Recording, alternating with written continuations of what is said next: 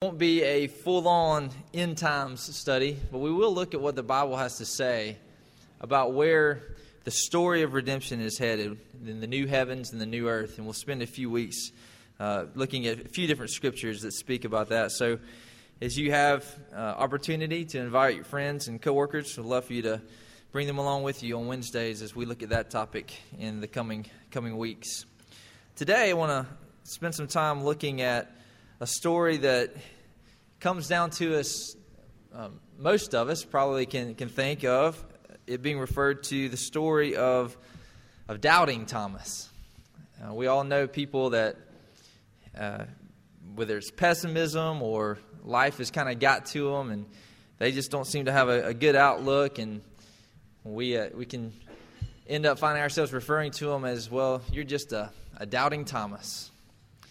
Well, I want to challenge that a little bit today and say that I really think after some reading in the last few years and study of this passage that it should be maybe better titled rather than doubting Thomas, believing Thomas.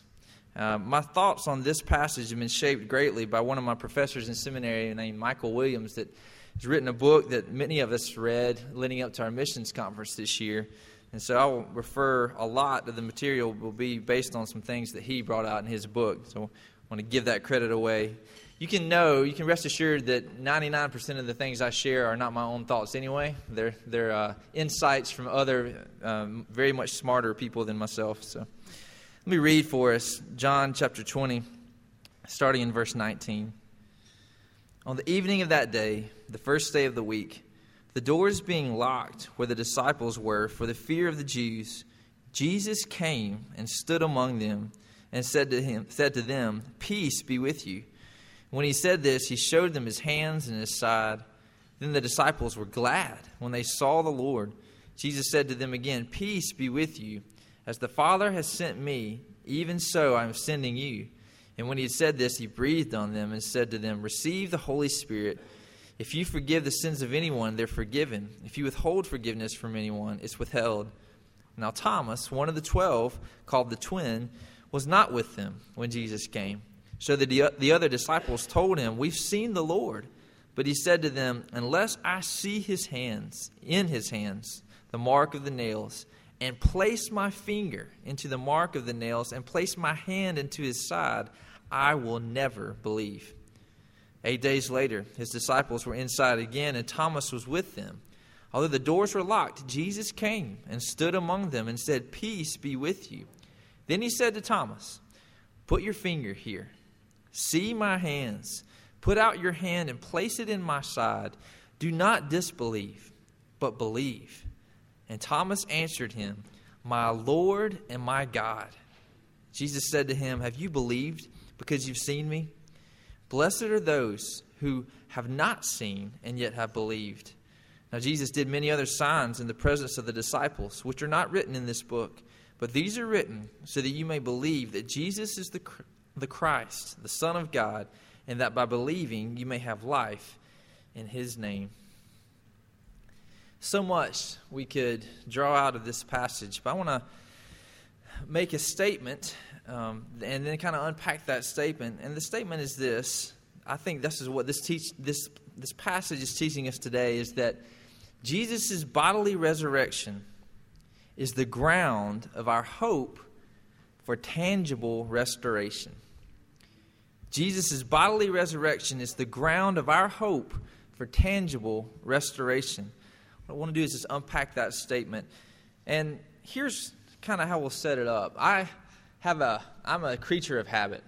Uh, last night we took the kids to to Dairy Queen out at the shops of River River Crossing. It was a beautiful evening, and um, my wife looked at me and she said, "I don't even have to ask what you want, what you're going to get. I know what you're going to get. You're a creature of habit. You're going to get an Oreo Blizzard." And I said, "That's exactly right. That's exactly what I'm going to get."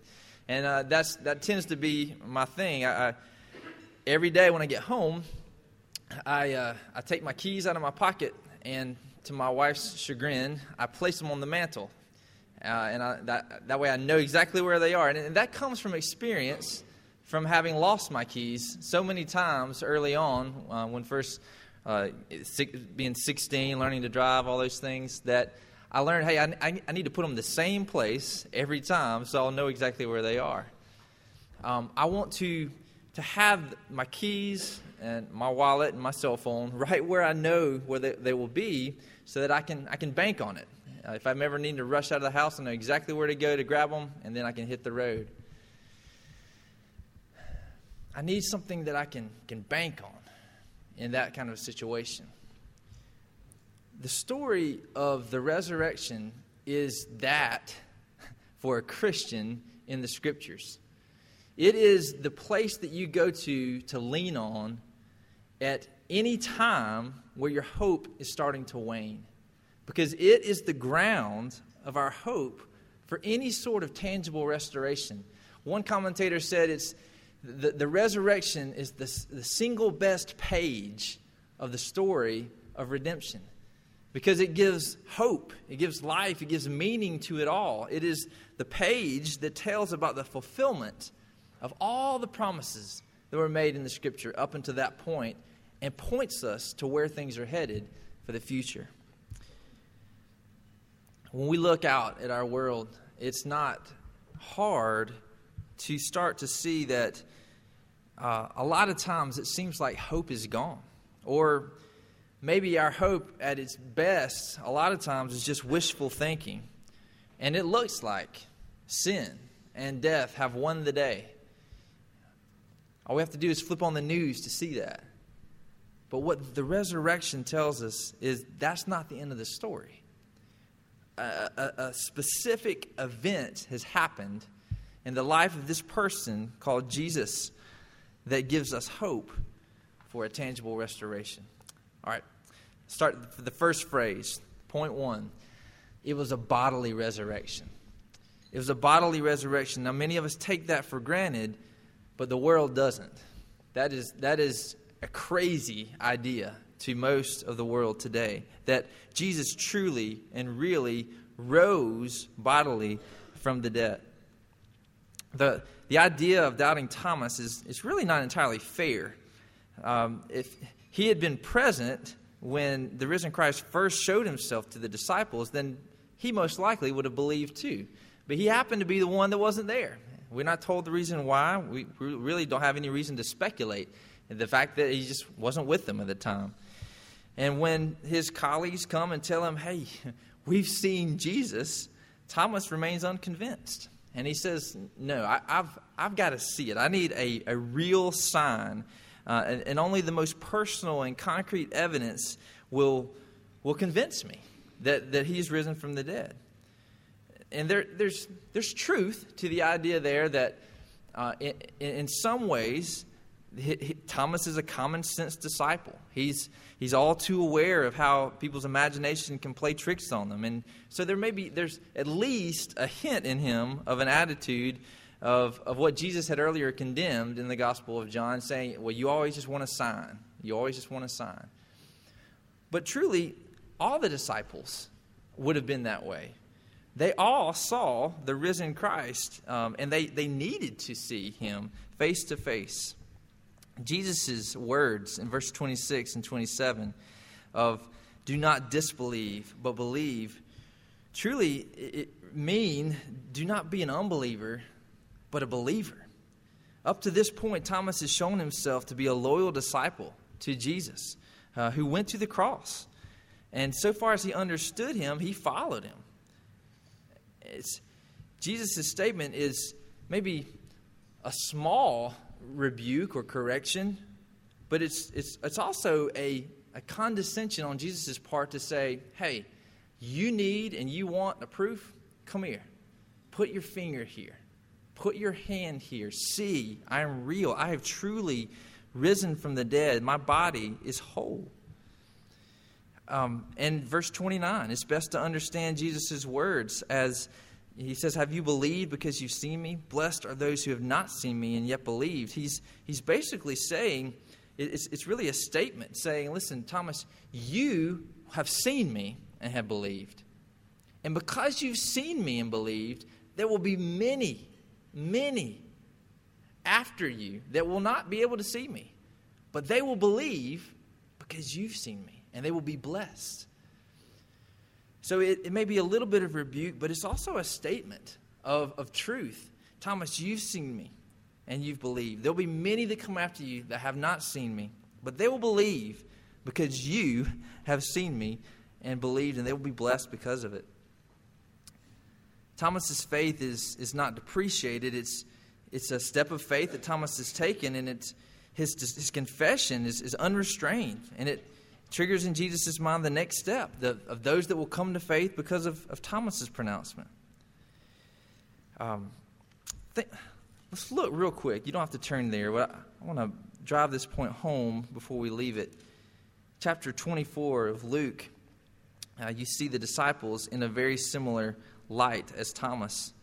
Chapter 24, verse 36, it says, As they were t- talking about these things, Jesus himself stood among them and said to them, Peace to you. But they were startled and frightened, and they thought they saw a spirit. And he said to them, Why are you troubled? Why do doubts arise in your hearts? See my hands and my feet, that it is, I myself. Touch me and see, for a spirit does not have flesh and bones, as you see that I have. And when he said this, he showed them his hands and his feet. And while they still disbelieved for joy, they were marveling. And he said to them, Have you anything here to eat? They gave him a piece of broiled fish, and he took it and ate it before them. You see, that's another account of a gospel writer of what happened when Jesus first appeared to them. These disciples were no different than Thomas in the sense that they saw him standing right there in front of them. And they said, uh, You must be a ghost. You must be a spirit. And he said, You don't why do doubts arise? Come, look, see me. i have got a real body. Hey, matter of fact, I'm a little hungry. You got any fish? And so he eats fish in front of them so that he, they can see, hey, my body's real. And it says they still disbelieve, but, but for joy, it's kind of that, that whole idea of, I cannot believe this. I'm sitting here looking at it right in front of me, but I can hardly believe it. This is amazing. So Thomas was, maybe it's too strong to say right, but it was, ex- it was expected, it was accepted for him to, to want to see a real Jesus. Thomas believed because he had seen physical evidence was the crucial item that moved all of them to believe. Thomas didn't miss the point.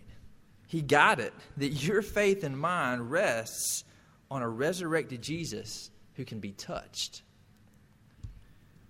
Now, why does that matter? Well, let's keep going. Jesus' bodily resurrection, number two, is the ground of our hope.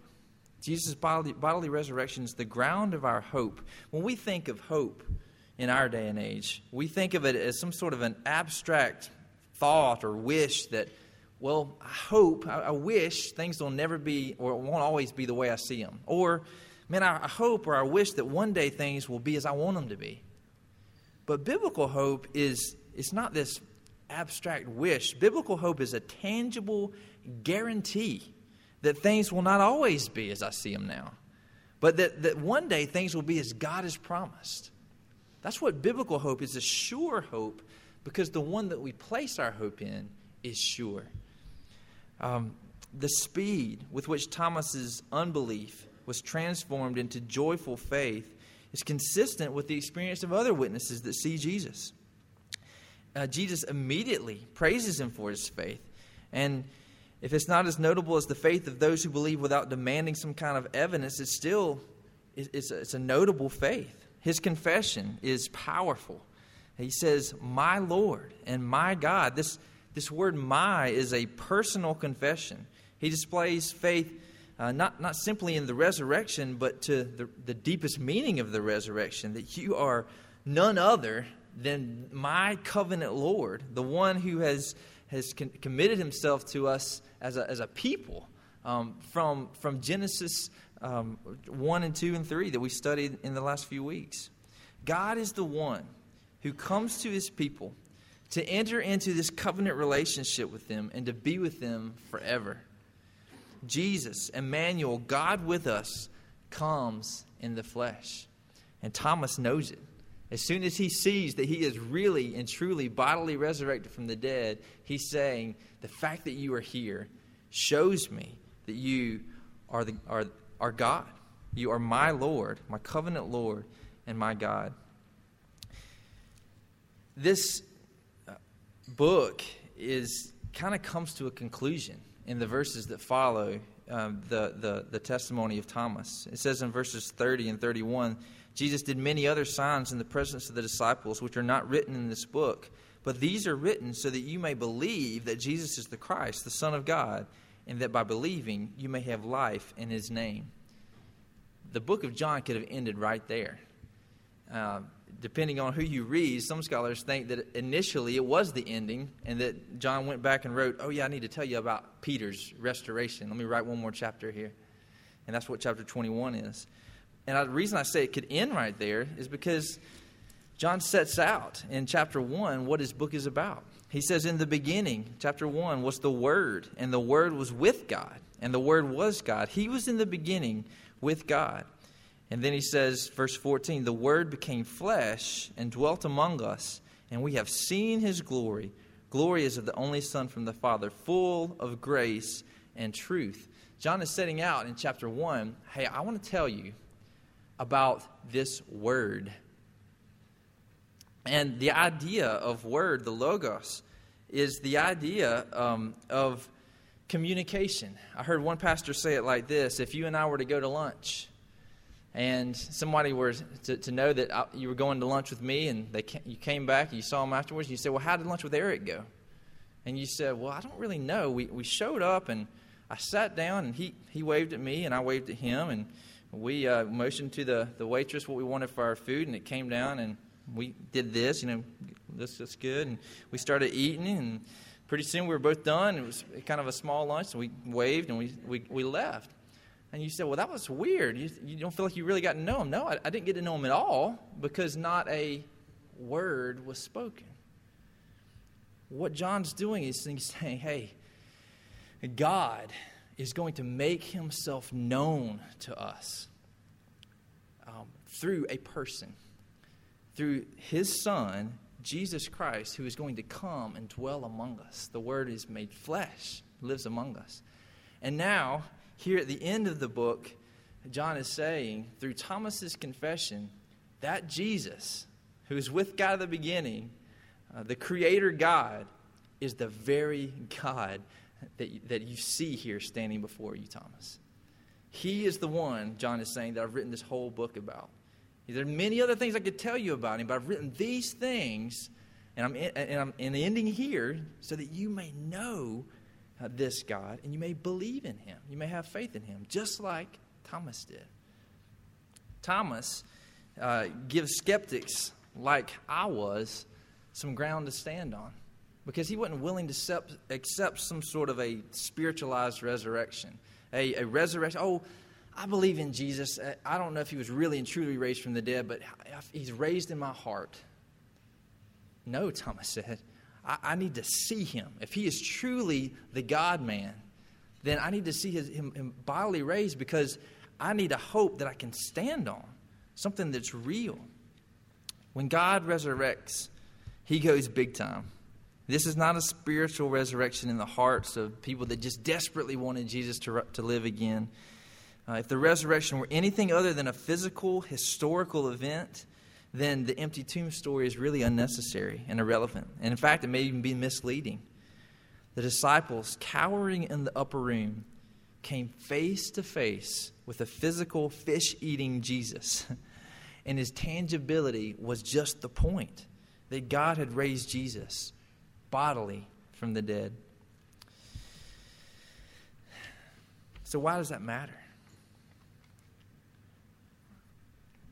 Well, if Jesus was truly God and he truly accomplished uh, victory over death and hell by raising from the dead, then the restoration that he brings is a tangible one. It's a real restoration, it's a real redemption. Um, John's purpose in this book is not academic. He writes in order that men and women may believe a certain propositional truth the truth that, that Jesus is the Son of God. Jesus is, is this person that he's, he's drawn a picture of throughout his whole gospel. But this faith is not an end in itself, it's directed towards the goal of a personal and future full salvation. That you believe in Jesus You trust in Him that He really was who He said He was. Um, that by believing you may have life in His name. Jesus' bodily resurrection is the ground of our hope for a tangible restoration. Think about it this way. I heard a pastor uh, give this example, and he said it this way. He said, if, What if I told you today that I could beat Tiger Woods in golf? And you laugh, and, and I say, No, I really can beat Tiger Woods in golf. I, 10 times out of 10 times, I can beat him. And you said, There's no way. You know, even if he gave you you know 10 million strokes, you still couldn't beat Tiger Woods on, on a round of golf. You said, No, I could. And he said, I'll, I'll prove it to you. He said, Okay, how are you going to prove it to me? Well, I've got my, my, in my pocket here a pistol. And in a minute, I'm going to put the pistol to my head and I'm going to pull the trigger. And then, when, as soon as I fall down dead on the ground, I want you to, to hit your stopwatch and, uh, and time it. And at exactly 300 in your stopwatch, I'm going to rise from the dead.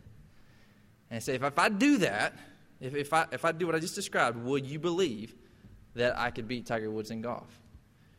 Well, yeah, I believe you can do that. If you can do that, I believe anything else you say. See, Jesus uh, predicted what he was going to do. The, the scriptures predicted what he was going to do. He was going to die, take the punishment that we deserve for our sins on himself, and, and truly take the wrath of God up until death. And three days later, he was going to rise from the dead, having conquered death and sin uh, and all its consequences. And he did it. And if Jesus did that, then we can bank on every other promise that he's made us.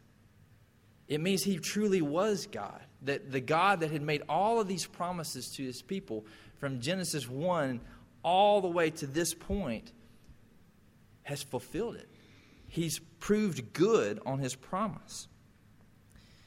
If I uh, told you I had a task that I wanted you to do, and I told you, you know what, I'll pay you $100,000. It's, gonna, it's a little bit dangerous, but y- you'll make it through, and you come back, and I'll give you $100,000 if you do this thing for me. And you say, man, I don't know, that's a big deal. Um, how about you give me a down payment? And I said, well, I don't have the money on me right now, but you know, you can trust me. I, I get, I get it. No way. I'm going to put my life on the line. I don't even know if you're going to be able to make good on your promise. But what if you said, well, okay, well, I need a down payment, and I pull out of my pocket this big stack of hundreds, and I start counting you out 50, you know, 500, what, a thousand. Yeah, I, start, I just start counting you. All of a sudden, I've got, okay, here's, here's 50,000, and I've got a wad in my, in my other hand. I give you the rest when you get back, and I stick it in my pocket. You say, man, this guy's got it. He'll make good on his promise. He's given me a down payment, which is a guarantee that he can make good on his promise. The scriptures describe the resurrection as that that Jesus' rising from the dead was a down payment on the promises of God. And that if he's done this, then we can, all of his promises are yes and amen because he's done this big thing. The resurrection is the first event of God's promised resolution to the rebellion of the garden. Jesus' Jesus's resurrection is the payment on a promise made when the world was both very young and suddenly made very old by the foolishness and selfishness of sin.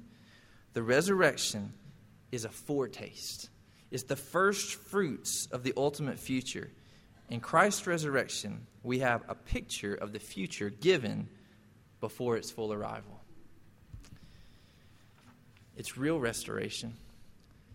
If Jesus rose really and truly bodily from the dead, guess what we're promised?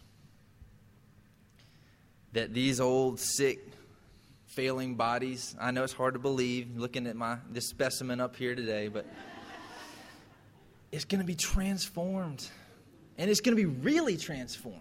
Not just spiritually in, in, in, our heads, oh, yeah, one day I'll just be, you know, all this.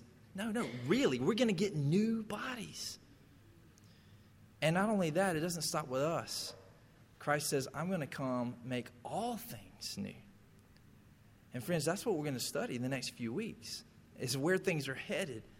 That because of what Jesus has done, rising truly and really bodily from the dead, we have hope that everything's going to be made new, that sin will be totally eradicated. Can you think of what it would be like to not have to struggle with sin?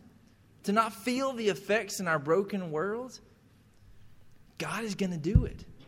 And we are guaranteed that because of the resurrection of Jesus Christ, really and truly from the dead. That's the hope that we have today.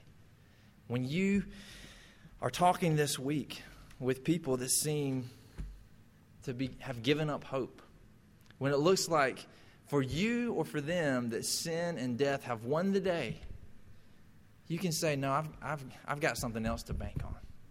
I've got a hope that is guaranteed, that it's real, tangible hope. Well, what is that? My Lord and my God has risen from the dead and has accomplished the victory. And if He's done that, then I can be guaranteed that He's going to make everything else right.